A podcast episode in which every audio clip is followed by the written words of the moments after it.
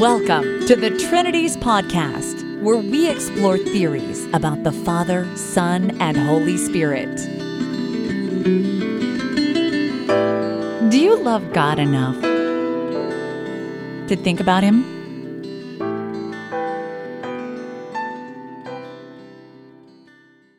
Episode 85 Heretic Four Approaches to Dropping H Bombs. At the end of April 2015, I had the privilege of giving this talk at the 2015 Theological Conference sponsored by the Restoration Fellowship. This was held at the Calvin Center in Hampton, Georgia, near Atlanta. I met a lot of wonderful people there, including a couple of Trinities podcast listeners, and I found it really encouraging. I recommend that conference to you. Thanks to Sir Anthony Buzzard and his wife, Lady Barbara Buzzard, and also to Carlos and Sarah Jimenez for their work in organizing this conference. This talk was also filmed by Sharon and Dan Gill, and I hope that the video will eventually be out on their website, 21st Century Reformation. Before we get started, I just want to let you know that I'm working on some more really exciting interviews for the Trinities podcast, so watch out for those in the next couple of months. Also, I'm planning to do an episode entirely devoted to listener questions. So if you'd like to email me a question, please do that, or you can upload me an audio question. My email is easy to Google up. The upload link for an audio file is on the blog post for any episode of the Trinities podcast. I can't guarantee that I'll get to all of them, but I'll try to pick the most interesting ones and do as many of them as I can. Without further ado, then, over to me.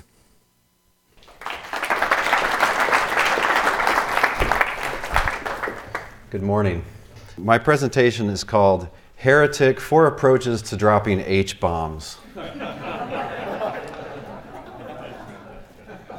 Imagine that you're talking to a Christian friend of yours, someone with a lot of theological opinions.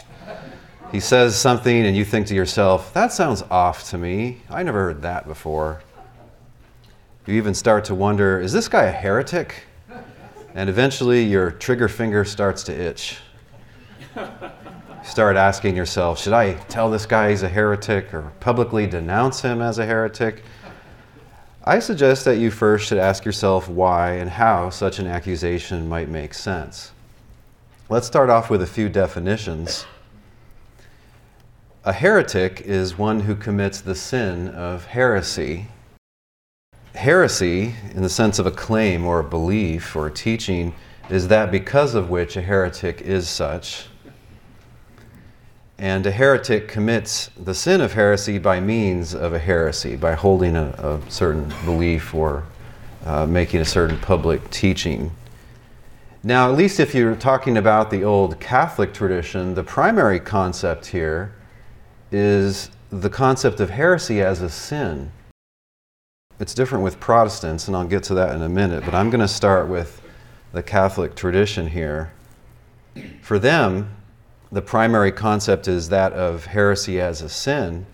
And God bless them, the Catholics have inherited some of the old Roman uh, efficiency, organization, and legal mindset. And if you want official definitions, they usually have an official definition for you.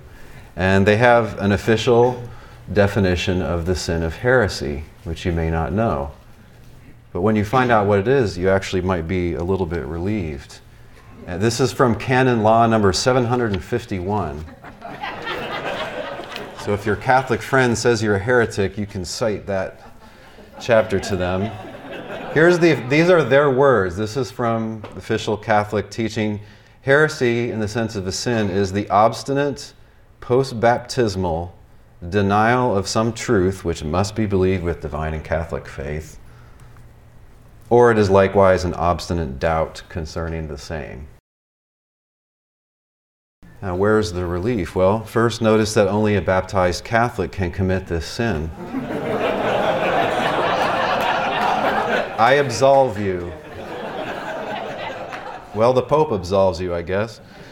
Protestants and other non Catholics, sorry, you cannot commit the sin of heresy, so you can't be heretics. If a heretic is one who commits the sin of heresy, now, you can commit the sins of apostasy and schism, being a schismatic, going, off, going away from the Pope, but those are a story for another day. Second, notice the all important term obstinate. What does it take to have a belief or a doubt obstinately?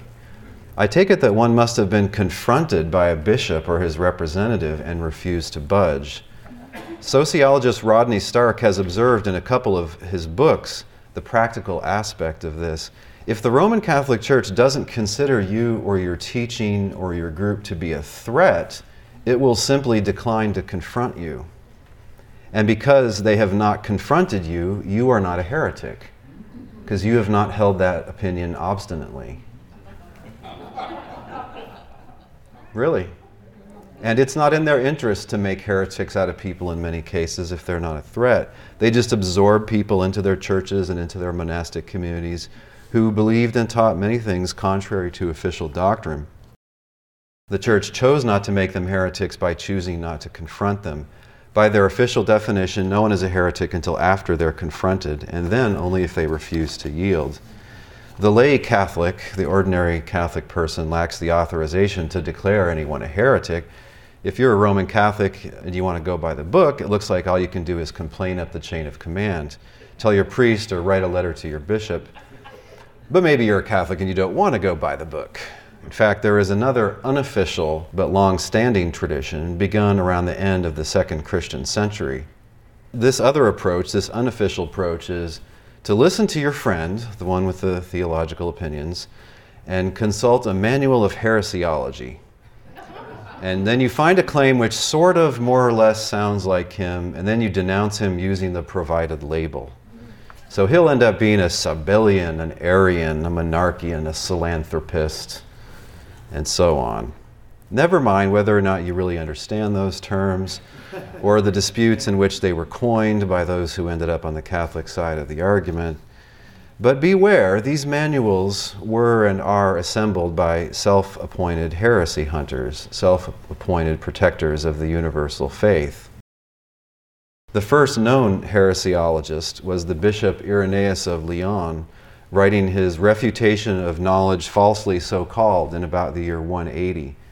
Patristic scholar Dr. Mark Edwards says about this book of heresies that is, quote, perhaps the only one from the patristic age whose arguments against the rejected doctrines are not wholly devoid of intellectual or forensic merit. Let me translate that for you. Generally, heresiologies are pretty terrible. They're, they're not terribly accurate or fair. There's one very famous bad one by a guy named Epiphanius, which is much later. In my view, these manuals provide an illusion of understanding and completeness.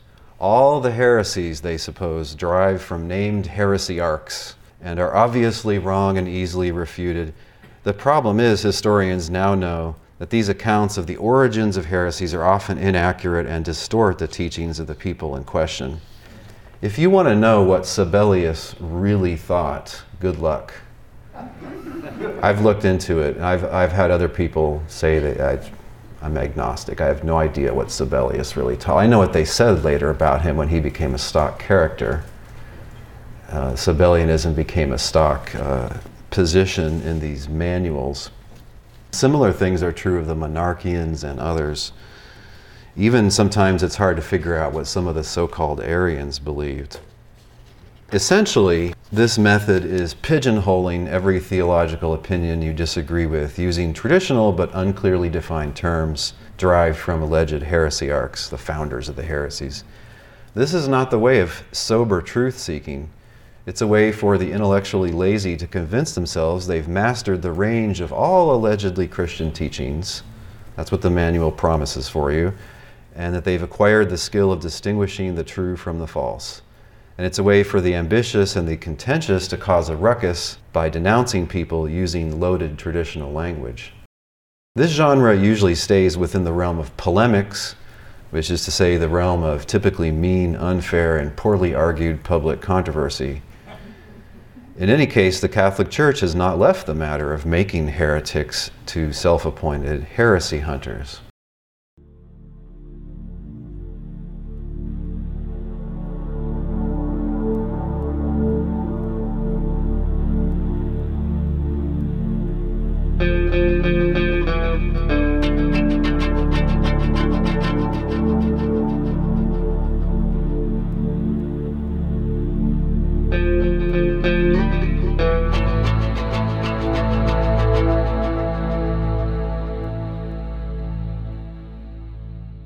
But you say, I'm not Catholic, I'm Protestant. Protestantism, we all know, doesn't have some one organization, some one set of ruling bishops. Thus, Protestants can't define the sin of heresy as essentially defying the correction of the bishops. Thus, a Protestant Christian might be in defiance of one ruling body, say the Southern Baptists, but not another, say the United Methodists. And thus, one might be a heretic relative to one, but, but not relative to the other. If a heretic is one who commits the sin of heresy, and this is essentially defying the correction of some leadership, then whether one is a heretic or not is relative to an organization. But the whole tradition of talking about heresy and heretics doesn't grant that heresy is relative to a group in that way. There just needs to be a yes or no answer to whether or not a person is a heretic or whether a teaching is heretical you don't want to get into, well, it is for the Methodists, but not for the Baptists. No, it's just supposed to be yes or no. It's supposed to be non relative. And this goes way back. The whole tradition of heresy talk assumes that it's not relative in that way. So, for instance, Irenaeus, he didn't grant that he himself was a heretic relative to the Marcionites or the Valentinians. No, those guys are heretics. I'm not a heretic relative to their authority. They don't have any authority. So, Protestants, it seems to me, tend to make the concept of heresy as a claim or a belief or a lack of belief primary. They don't primarily define the sin of heresy and start with that like the Catholics do. They rather focus on the idea that a heresy is a claim. So then, talk of a person as a heretic or as committing the sin of heresy, it really only makes sense in a judicial kind of context. For instance, in a heresy trial in a denomination those do occur, heresy trials in denominations, but they're fairly rare. Confrontation by a church official largely drops out of Protestant thinking, at least it's not front and center. They prefer, Protestants, to think that a person is a heretic simply by teaching or believing or not believing certain things. Also, it seems to me that the main bulk of Protestants have in practice embraced the old method of pigeonholing the approach of heresiology, which is so hopelessly polemical.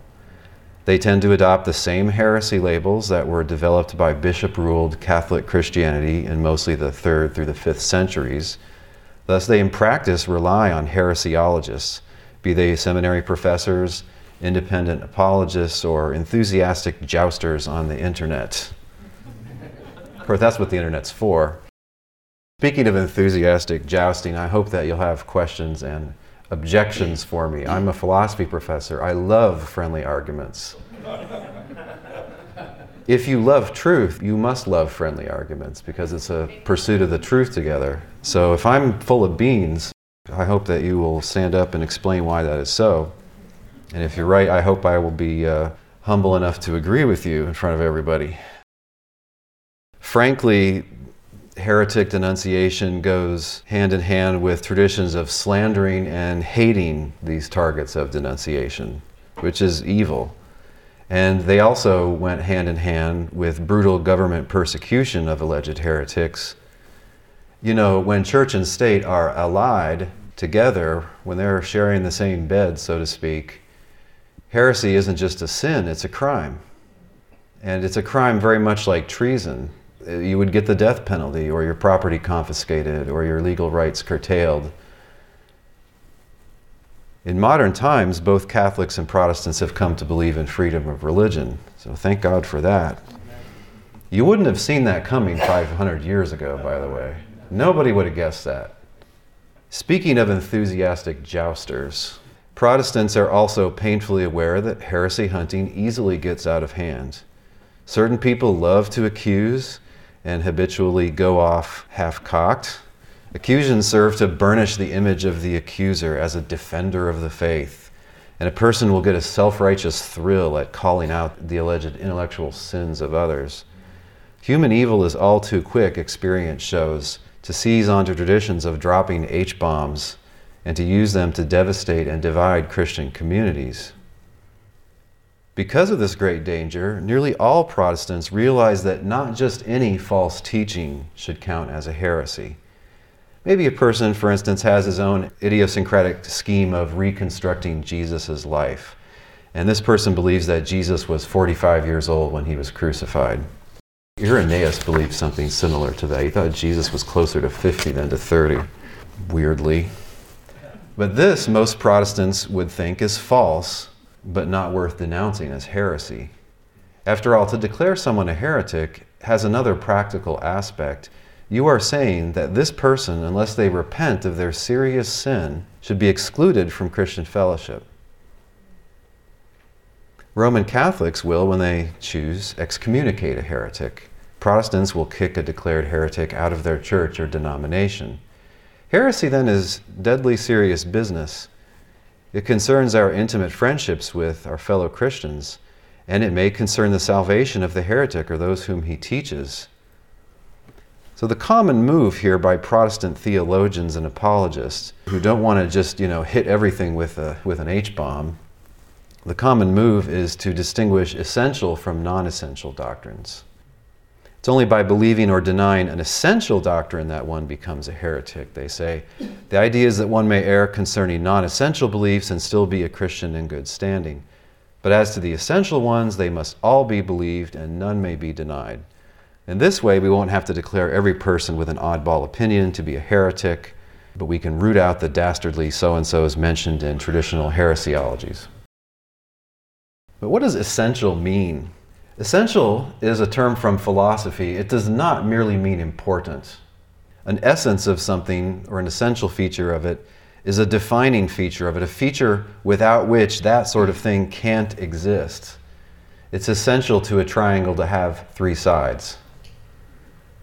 It's just it's a contradiction to think there's a triangle that doesn't have have three sides, right? If something didn't have three sides, it wouldn't be a triangle. So it, having three sides is essential to it. Arguably, it's essential to a quantity of water that it contains hydrogen and, and oxygen atoms. An essential feature or property is one its owner can never, in principle, exist without having that feature. It's defining. Thing may come into existence or go out of existence, but at every moment of its existence, it, anything, must have all of its essential properties. This is just the idea of an essential property. Thus, if some doctrine, some doctrine D, is essential to Christianity, then no one is a Christian unless he believes that doctrine. And as long as there's been any Christian community, it has taught that essential doctrine. Otherwise, it wouldn't be a Christian community. Christianity, a system of belief, the true theology, contains as its core, as a defining part, this doctrine, if indeed it's an essential doctrine. And any group that has ceased to teach that doctrine or taught against that doctrine would be, at best, defectively Christian, if not pseudo Christian. Okay, so essential means that the thing can't exist without it. If a doctrine D is essential to Christianity, that means unless that doctrine is there, we're not talking about Christianity anymore. And it means if you don't believe that doctrine, you're not a Christian. A teaching then can't be brand new, only recently minted, if it's an essential doctrine, because Christianity's been around for some time now. If it's really essential, it must have been right there at the very heart of the faith, right in the beginning, in the minds of true believers ever since. The early theologian, apologist, and heresiologist Tertullian of Carthage understood this point, and he used it as a weapon against the Gnostics in the first half of the third century. Their teachings, he argued, were newly minted, but mainstream Christian teachings have been taught since the apostles, since there have been Christians, which is shortly after Jesus' resurrection. Unfortunately for Tertullian, he was, as Shakespeare said, hoist with his own petard, which is to say, petard is a bomb, which is to say, roughly fragged with his own hand grenade. So the point is, uh, Tertullian had this great objection that he would beat down all the Gnostics with that, uh, well, look, we're teaching what's always been taught since the time of the apostles and Jesus. You guys, what, you just originated in the 130s or the 150s? that just shows you're just a different group. You're not part of us. The problem is that many of the things that Tertullian himself taught are demonstrably not from the earlier generation. Some of the things he says about God's substance and uh, the Son being a prolation, an emanation that's a portion of, of God's substance, and all this theoretical stuff. So, you know, the objection that he beats down the Gnostics with actually, you know, drops right at his feet and then explodes. And this is a, this is a constant problem with heresiologists. So the same point applies to Catholic or Protestant apologists today who argue that the Trinity or the two natures of Christ are essential doctrines. If they're, if they're really essential, they have always been believed and taught by Christians. This is demonstrably not so. No Christian confessed belief in a tripersonal God until sometime in the fourth century. Now, they used to talk about the Trinity, yes, at the end of the second century, but that was just a triad, a grouping of three. It was God, His Son, and His Spirit. The one God was a member of the Trinity when they first started talking about the Trinity, trias in Greek or trinitas in Latin. They talked of the Trinity early on. That wasn't a tripersonal God. When you get into the fourth century, at least by the time of Augustine, there is a tripersonal God. And then at that point, if you ask them, is the one God the Father? No, the one God is the Father, Son, and Holy Spirit. So you could just show by their usage that nobody but nobody was talking about a tripersonal God in the 100s and the 200s. They talked about a Trinity, yeah, but the Trinity wasn't a tripersonal God. God was like the founding member of this three, this threesome, this triad. No Christian confessed the two natures of Christ in its official required form until the Council of Chalcedon in 451, although clashing speculations about Christ being divine and human did begin in the second Christian century. So, this stuff about he's got to have a divine nature because he does miracles, because he saves, uh, because he brings divine teaching. Oh, that obviously that's a sign of a divine nature, right? Right. Well, this led to rancorous disputes that got really rancorous leading up to the Council of Chalcedon. But anyway, if by teaching the two natures of Christ you mean like the real compliant, creedal compliant doctrine, well, nobody was professing that in the second century. So that's the problem with this type of objection. Hey, the Trinity is essential to Christianity. It's what Christians have always and everywhere believed. Nope. No, but you need to dig into the historians to find this out. Generally, systematic theologians are not going to tell you this. Still, I think the Protestants are right about a couple of things. It's surely correct that Christians may disagree about some things, and not only styles of music or politics, but even theological matters. And surely there is, in the faith once delivered to the saints, a core, a set of essential teachings, the acceptance of which is the basis for Christian community. But notice that in agreeing that there should be an essence to Christian belief, we've only made a formal point, a point that in theory some teachings will be essential and others not, and only the essential ones are required to be in our community. Fine, but which teachings are essential exactly? And the second we ask that question, we realize it'll be controversial which beliefs are and are not essential. And it'll be unclear who gets to make this decision. My experience is that when Protestant theologians say that heresy is a denial of some essential doctrine, they're faking it. They don't have a list of such, they don't have any procedure about how to come up with such for deciding which claims are in the essential group, such that if you deny one, you're not a Christian. And they are aware that there are serious disagreements about which beliefs are essential. For instance, some American evangelicals strongly insist on biblical inerrancy. Various other evangelicals and other Protestants deny that inerrancy is essential or even true. Now, frankly, many Protestant theologians just start to boldly make things up about what is essential or how heresy should be understood.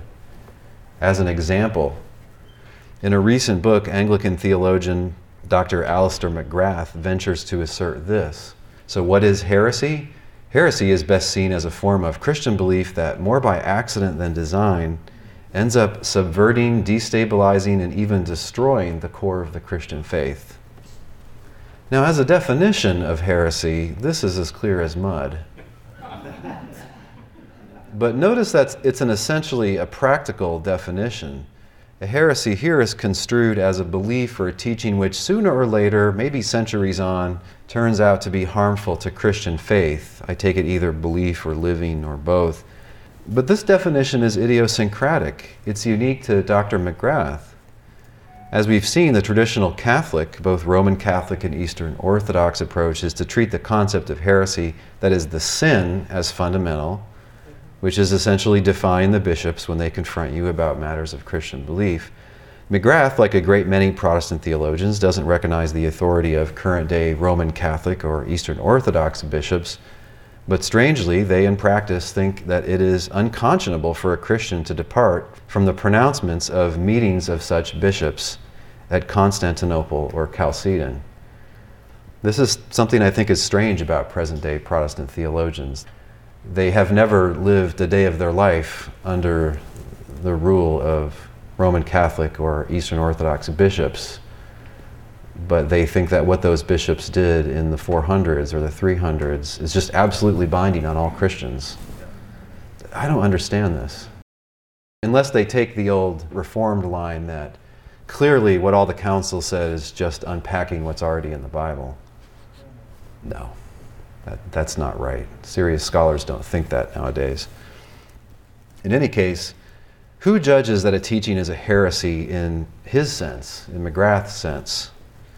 who decides that a teaching is long term unhelpful or unhealthy for Christianity. He tells us, quote, the whole Christian church, not a party within that church, end quote. That's who judges. But of course, many seemingly Christian groups have ignored or denied some of the things insisted upon at the councils of 381 or 451. With present day ecumenical fashions being what they are, Dr. McGrath is not going to lift a finger to help you decide what is included in or excluded from the true church. In the end, his, in his book, Dr. McGrath is just reassuring mainstream believers that the traditional condemnations are the correct ones. He gives unthinking, shallow brush offs to serious Christian thinkers who would dare depart from the ancient creeds he pigeonholes them as mere revivers of ancient mistakes, and he brazenly ignores their many carefully wrought theological and exegetical arguments. So, for instance, if he, ever, if he ever bothers to discuss the Socinians, like, oh yeah, that's just the old anti Trinitarianism. Ho, ho, ho. Can you believe they're still repeating that garbage? If you ever looked into what serious students of the New Testament some of the Socinian theologians were, you would realize how outrageous that is. But anyway, I'm not here to defend the Socinians.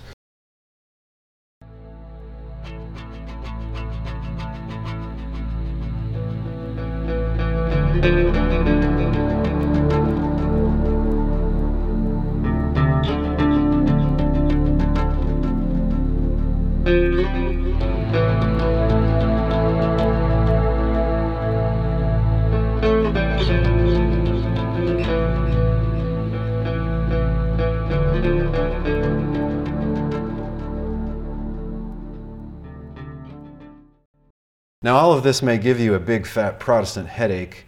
Who's to say what counts as a, her- as a heresy? And doesn't a Christian have a right to his or her convictions?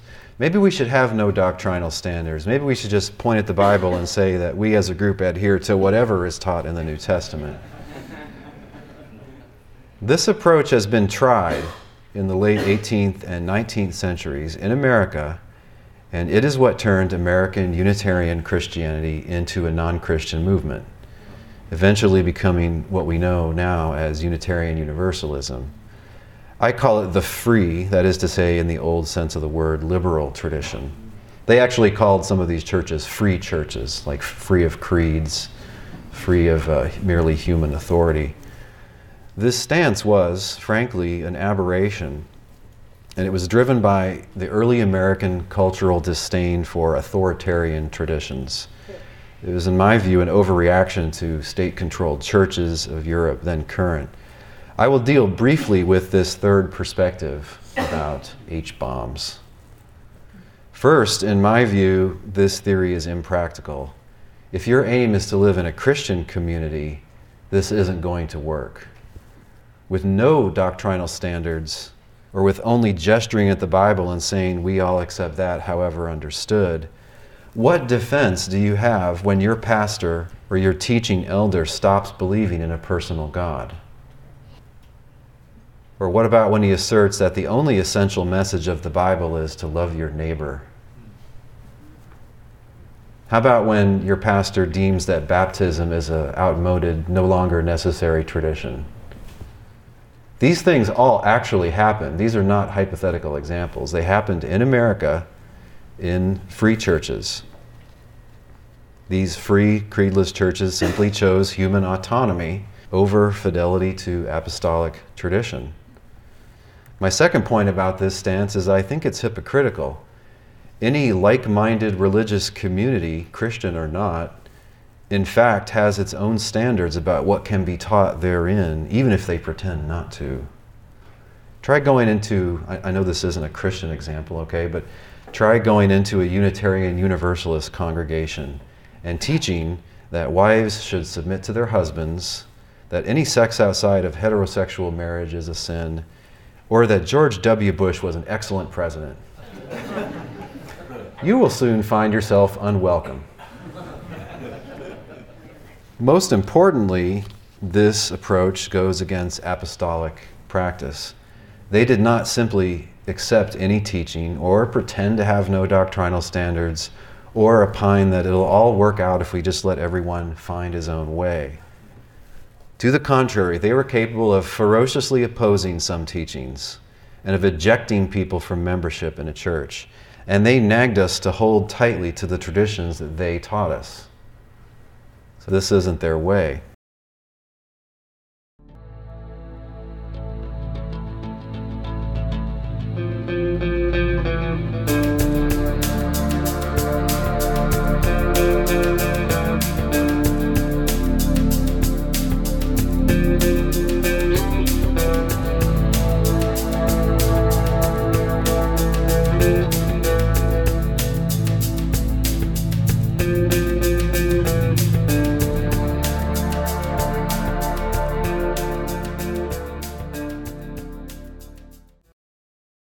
In my view, we need, like the brave Protestants of the 16th century, to go back to the sources, back to the books of the New Testament, and carefully rethink our approach to dropping H bombs.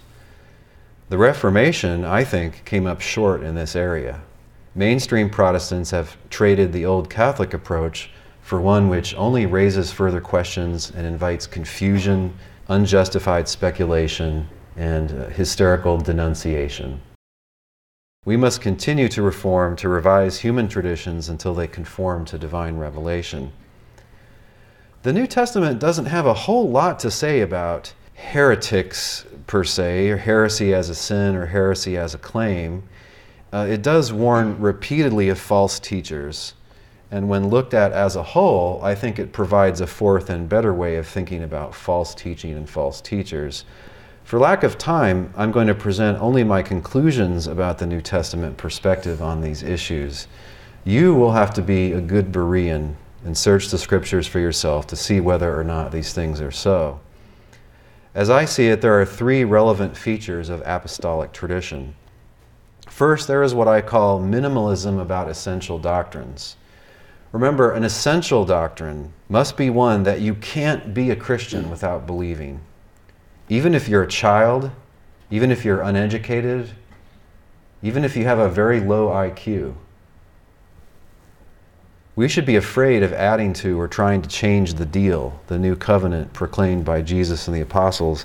We dare not make it harder for people to be saved or make people think that it's harder. A strong case for this is argued by the great Christian philosopher John Locke. John Locke was disturbed by the acrimonious disputes of his day between Calvinists and Arminians and between Trinitarians and Unitarians. He knew that in many cases, mere theories, well intentioned speculations were being foisted on Christians as essential beliefs. Being a Protestant, in the winter of 1694 to 1695, he sat down and carefully searched the New Testament to find out what is really essential to find out how much or how little is required in the way of belief to be a Christian. And this is what he found. Here's a little quote from his book. This was the great proposition that was then controverted concerning Jesus of Nazareth, whether he was the Messiah or no.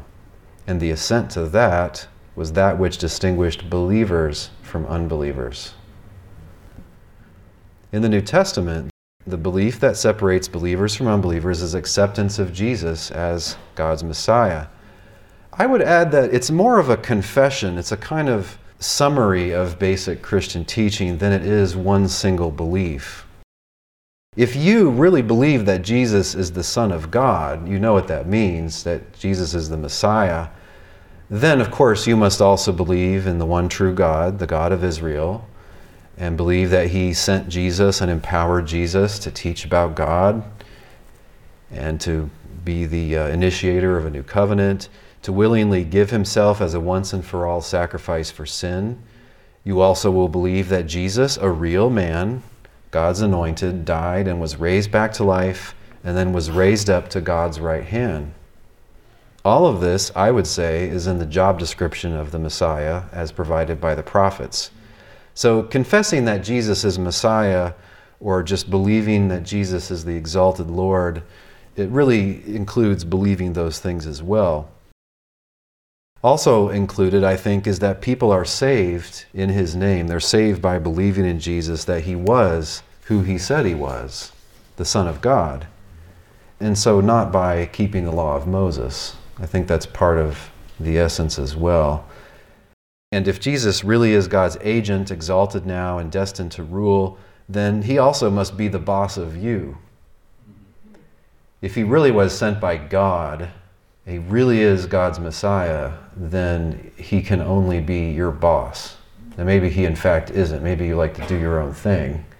But anyway, you have agreed in principle that he should function as your Lord. So there's a lot that's packed into just believing that Jesus is the Messiah, but that's, that's the constant confession in the New Testament. Locke makes a powerful case based on the whole New Testament that this, acceptance of Jesus as Messiah, with all that means, is what was required to be a Christian. I can't summarize Locke's case here, but I commend this book to you. It's easy to find, it's still in print. You can get it online. If you could just abide with a little bit of ye old English, it's a, it's a very good read. But in support of his minimalism about essential doctrine, let me just make two points. First, there is the near constant practice of Christians through the ages most of us have always thought that children, uneducated people, and the slow can be believing Christians. And those of us who hold to believers' baptism do baptize such folk because they can accept Jesus as their Lord, as the risen Messiah, the mediator between God and humans. We don't quiz them first on the Athanasian Creed, uh, ask if they understand the doctrine of the communication of attributes, which I don't even want to get into, or the particulars of the definition of Chalcedon. And it would seem obscene for us to require such things for a person to gain entrance to the Christian community. Second, look at what is preached to people who are converted in the book of Acts, specifically in chapters 8, 10, and 16. These conversions seem to happen in a matter of hours. Not much instruction is given. What is preached seem to be the facts of Jesus' life as fulfilling the predictions of the prophets his ministry, his death, his resurrection, his exaltation. Period. No two natures, no deity of Christ, no eternal generation and procession. Also, no precise theory of atonement, no exact biblical canon, no resolution of the problem of the compatibility of divine foreknowledge and human freedom. There's a lot of those theories out there, but those aren't essential. No theories about divine eternity or divine simplicity, no Reformed doctrine of grace, with all that entails in Reformed teaching. In chapter 16, the jailer wants to know how to be saved. And this is what he's told believe on the Lord Jesus, and you will be saved. Now, that's not all that was said, but before the night's over, him and the whole family are baptized. Apparently, in that length of time, they acquired the beliefs strictly necessary to being Christians. Lest you think the apostles were baptizing hastily, foolishly. And Cornelius and his friends receive the necessary teaching, it seems, in one afternoon, which is summarized, uh, the teaching given is summarized by Luke in 10 verses. If you examine those 10 verses, you won't find any subtle metaphysics of the divine nature there, or really any theology or Christology in the theoretical senses of those terms. Rather, the facts of Jesus' career are laid out, and they are urged to believe in Jesus and receive the forgiveness of sins through him. A third grader could understand that sermon, and I suppose that many have. Just as an aside, when I was baptized, I was seven going on eight. Did I understand much? Well, I think I think I understood the essentials. Jesus is the Son of God, died for my sins, was was raised again, is now the the Lord put in charge of everything. Now, a deal is a deal. You can't enter into a contract agreeing to do only A, B, and C and then later you get brought to court for breach of contract because you didn't also do D, E, and F. That's not how contracts work. You can't change the deal after it's been made. Beliefs which are not necessary to enter the community don't magically become necessary to staying in it later. If you dare to pronounce someone not a Christian because they don't believe in the Creed of Constantinople, then to be consistent, you must now refuse to consider anyone a Christian who doesn't believe or who doesn't say they believe that creed, even a third grader. Sorry, kid. Constantinople, do you believe it? What's that, mister? You're not a Christian. But in apostolic traditions, the essentials are simple and they are third grader friendly. By the way, in the earliest creeds, they completely understood this. The earliest creeds that we have are called the baptismal creeds. Eventually, they were amplified into what the so called Apostles' Creed. They call it the Old Roman Creed. And if you look at it, it's basically what I said. I believe in one God, the Father Almighty, creator of the heavens and the earth, and in Jesus, who you know came, was sent and uh, died and rose again and now is exalted, and the Holy Spirit, whatever that is.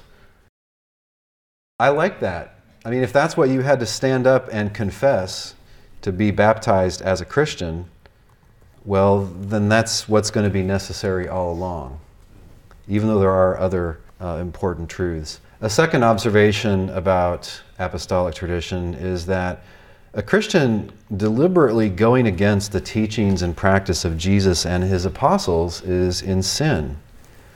God sent them to lead and instruct us, and to go against them is to defy God.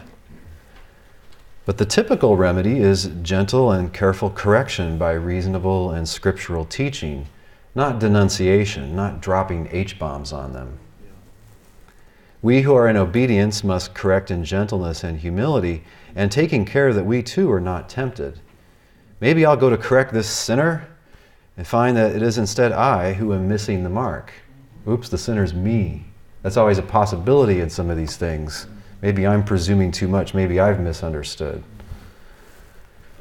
Maybe I'm out of compliance, even though I don't realize it. Yes, as Jesus outlines in Matthew 18, things can escalate. If the person continues in their serious sin after you talk with them privately, the matter may have to be made public, and the assembly as a whole may even disinvite the person as Paul says, handing them over to Satan for the destruction of the flesh so that his spirit may be saved on the day of the Lord. Finally, when I look at the New Testament, I see functional unity as a central Christian value. We should be genuinely afraid of causing strife, hate, and division between Christians over non essential beliefs, however important we think those non essential beliefs are. We should be afraid of what used to be called party spirit, that is, of being a factionalist. When the New Testament talks about heresies, it sometimes means false teachings. More often, it means sects, that is, just religious groups without any negative connotation. But sometimes, when it talks about heresies, it really means factions, bad divisions, groups that are mutually opposed and divided and within the church and which are no doubt organized around dominant personalities. Heresies, in that sense, being a sectarian or a factionalist, a divider, is that's a serious sin. It's a great evil. It's very destructive, and we must take care to avoid it. Yes, Unitarians as well as Trinitarians. The New Testament contains many what I call oneness slogans, which are meant to emphasize the unity of all who believe in Jesus as Messiah. Trinitarians love to emphasize the ones which mention Father, Son, and Spirit together, as if this somehow hints that they compose one God. But really, the idea in such passages is that all Christians have one God, and all Christians have one Lord, the exalted man Jesus. And there's also one anointing or one empowerment. There's one spirit that's been given to all Christians, which is God's Spirit. Instead of these triadic passages, I'll quote a oneness slogan that Trinitarians often ignore as it mentions more than three. In Ephesians 4, we read that there is one body, one spirit, just as you were called to the one hope of your calling, one Lord, one faith, one baptism, one God and Father of all, who is above all and through all and in all. Do you get it? He's like pounding the table there. One, one, one, one, one. Yeah, okay, maybe your church was founded by Paul and this one was founded by Peter, but we're all one. Same God, same Savior, same faith. There's one faith. If you're talking about the essential, if you believe in Jesus as Messiah, you have that one faith. You may also combine that one faith with various speculations, some of which may not really be consistent with elements in that one faith. But even so, you have that one faith. But then, so does many a Catholic, many a Calvinist, many a Trinitarian, and many a person who doesn't know what to think about Trinitarian and Unitarian theologies. Yes, even the evangelical who thinks that Jesus is God himself, and also that God is someone other than Jesus. God is merciful to us in our confusions. That's why he made the deal simple. Little is required by way of belief, more is required when it comes to repentance and obedience. You still have to take up your cross and follow Jesus once you've got these basic beliefs. But the basic beliefs aren't hard. There are many truths about God, of course, that He has revealed, which are very important, even though they're not strictly essential to being a Christian. So I've argued that H bombs are a legitimate weapon, but only against real opponents of the gospel. That is, against those among us who oppose the minimal saving core message. For instance, people who say there isn't a God, but they're Christians. They deny that Jesus was literally raised, or that he's now in charge, or they deny that he's a man. Yeah, those are all heresies in the sense in which I would say claims can be heresies. We are not to drop H bombs, surely, on those who merely theorize differently than we do in trying to make sense of it all, unless they contradict that uh, essence, I think. Now, one may argue that disarmament is better than a strict policy for use. Should we ban the bomb? I was sharing the thesis of this paper with my wife on the way to the airport, and she's all this talk of heresy and heretics. I mean, isn't this just ugly slander and name calling? It, it, well, it can be. Um, one might argue that the language of heresy and heretics has become too poisoned by contempt by our long history of mean, ugly, unthinking denunciations Perhaps we could just talk about essential beliefs and then about false teachings which contradict those essential beliefs and lay aside this traditional denunciation lingo. We would still be forced to label some people, I think, as false teachers, so it wouldn't be all happy times and kumbaya. but I mean, I think we could say just about everything that needs to be said without using traditional heresy language if we wanted to. In any case, if we must use these weapons, we must avoid the tragedies of friendly fire. Thank you.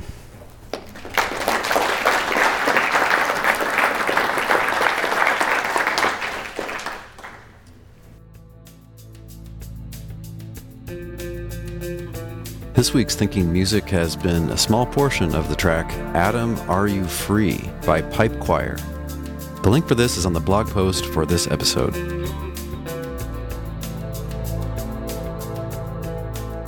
Do you enjoy listening to the Trinities podcast? There are four ways you can show us some love in return. First, share the blog post for this episode on whatever social media you use, such as Facebook, Twitter, Tumblr, or Google. Second, you can leave us a rating and a brief review in the iTunes Store and at Stitcher. For step-by-step directions on how to do this, visit trinities.org/blog/review. Doing this will help other people who are interested in theology to find this podcast. Third, you can donate to the cause by clicking the orange donate buttons to the right of any blog post. Do you think these episodes are worth a quarter apiece? If so, you can donate a dollar each month via PayPal. And of course, any one time gift is much appreciated. Fourth, you can send us some brief, to the point audio feedback for possible incorporation into a future episode. We would love to hear your question or your comment in your voice. The upload link for your audio file is on the blog post for any episode. To sum up, you can share, rate, donate, and talk back. Thanks for listening and for helping us to get the word out that God wants us to love Him in part by thinking hard about Him.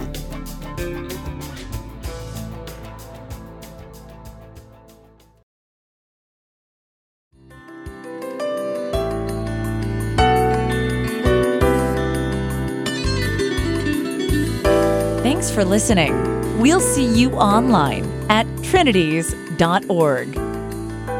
Till next time, don't forget to love God with all your mind